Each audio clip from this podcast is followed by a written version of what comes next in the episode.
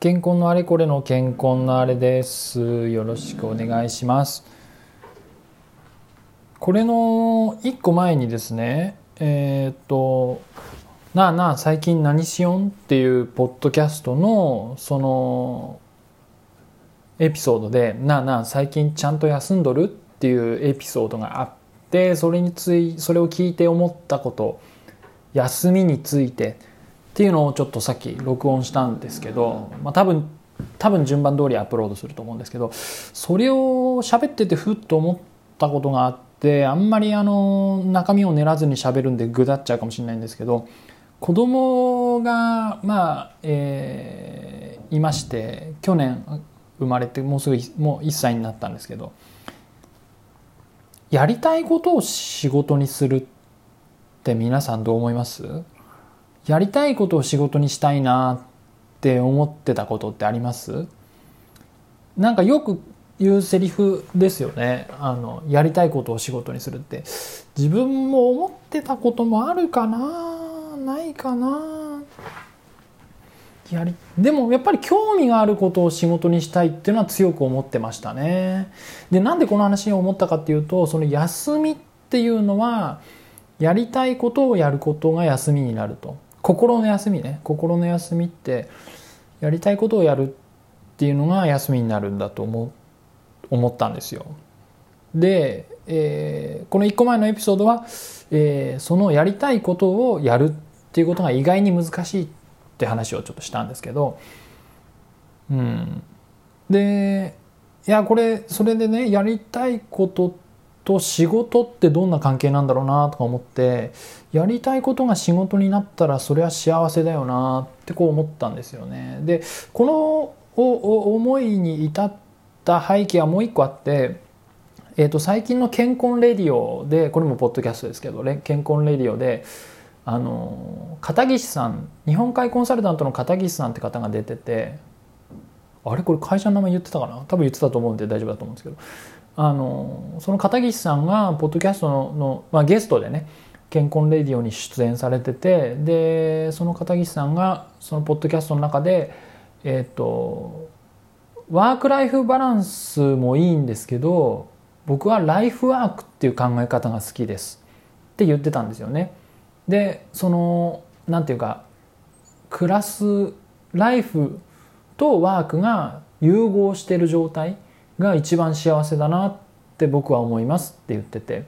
であの片桐さん私もあの直接存じ上げてるんですけど本当に、えー、多分10年前ぐらいから言ってたんじゃないかなライフワークって言葉、えー、10年は言い過ぎかな。まあでも結構前から言ってまして。そうだよなって思ってその金木さんの言葉も相まってやりたいことを仕事にするってなんかどうなんだろうどうなんだろうなっていうかっていうことについて考えたんですよね。で子供がねいつか大きくなってまあ本当に就職活動する頃には多分まあなんかその辺の塩梅は大体感じてるでしょうっていう気がするんですよ。でも例えば高校受験とか大学受験とかを考えるときにあるいはねその部活とかでねスポーツ最近もワールドカップありましたけどサッカーが大好きですとこの大好きなサッカーを仕事にしたいって例えば思ったりするかもしれないですよね。そういう時にねなんか自分はどんな反応をするんだろうなっていうことをふとこう不安に思ったというか気になって自分の考えを持っておきたいなと思ったっていうことなんですけどね。あのまあその片桐さんライフワークって言葉の意味はまあやりたいことだけやればいいっていう意味では全くなくてあのやらなきゃいけないことの方がむしろ多いっとさえ思ってるかもしれないという気がするんですけどでもそんなものの中にやりたいものが含まれていてそれができるそれが仕事の場の中にあるっていうことがいいよねって意味だと思ってあのそうだよなって思うんですよね。なんかそう自分も結構自分の仕事どっちかというと好きな方であのやってる最中にテンションが上がる時もあるしすごくこう充実感を感じる時もあるんですけど何事もやっぱりねそればかりではいかないいかないですよね。でまあそれなりに年を重ねて大人になればその辺の塩梅って多分わかると思うんだけど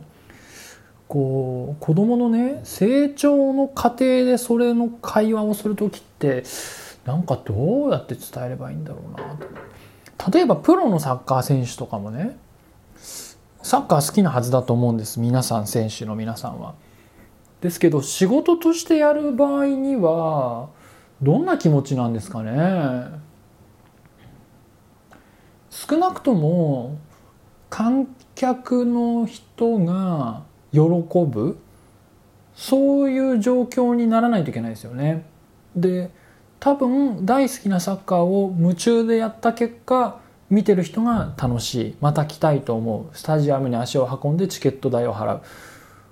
これがあの自然と成立するんならみんなが幸せでいいことだと思うんですけどでもなんかきっとそれだけでは済まないこともプロの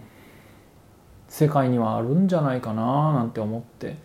あと最近気になるのは私は YouTube で結構ゲーム実況の動画見るの好きなんですけどああいうゲーム実況系の YouTuber とかって本当に楽しそうにゲームやっててそれであの生活が成り立っててフォロワー数が例えば5万とか10万人とかいて再生数が。それなりに稼げてるともしかして私より給料いいんじゃないかなみたいな人ももうゴロゴロいるんですよ。あれは結構やりたいことを仕事にしているパターンだと思うんですけどそうやっぱり楽しいばかりではないことあるのかなやっぱゲームやってる瞬間も楽しいかもしれないですけど編集とかねああいうのってね動画作るのにねいろんな細かい作業があってやっぱりなんかね目で見て感じている楽しさだけじゃない部分があるんだろうなとか思ったりなんかしてやっぱねやりたいこととやるべきこととかあと誰かが求めてることを私がやるっていう側面って絶対同居するんですよね生きていく時には。そうで自分のやりたいことと誰かがやってほしいこと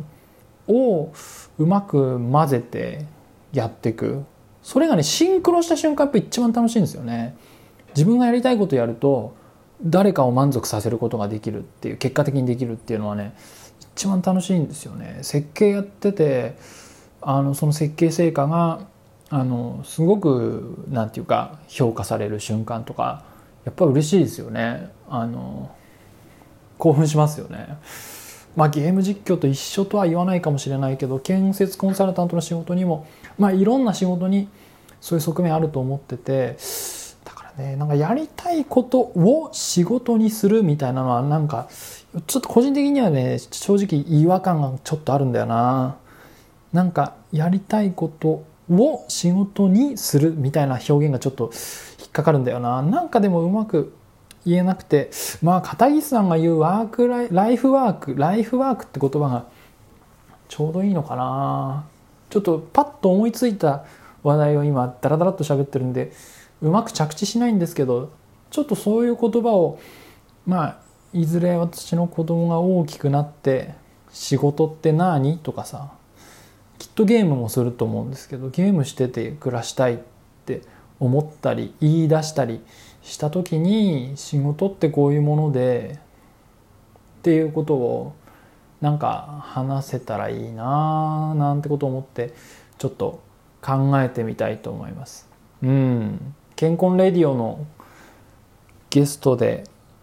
片木さんが言ってたライフワークって言葉は一個ちょっと候補有力候補ですね。うん。でもちょっと自分なりの言葉で考えてみたいなっていうふうに思います。キーワードはやっぱり誰かが求めてるものを私がやるっていう側面。YouTuber にしても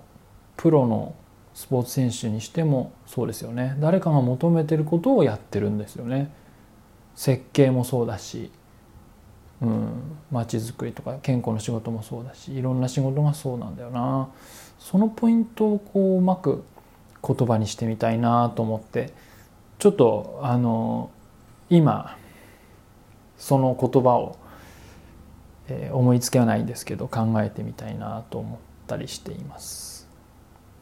そんな感じでちょっとダラダラ感のある回でしたが最後まで聞いていただきありがとうございました。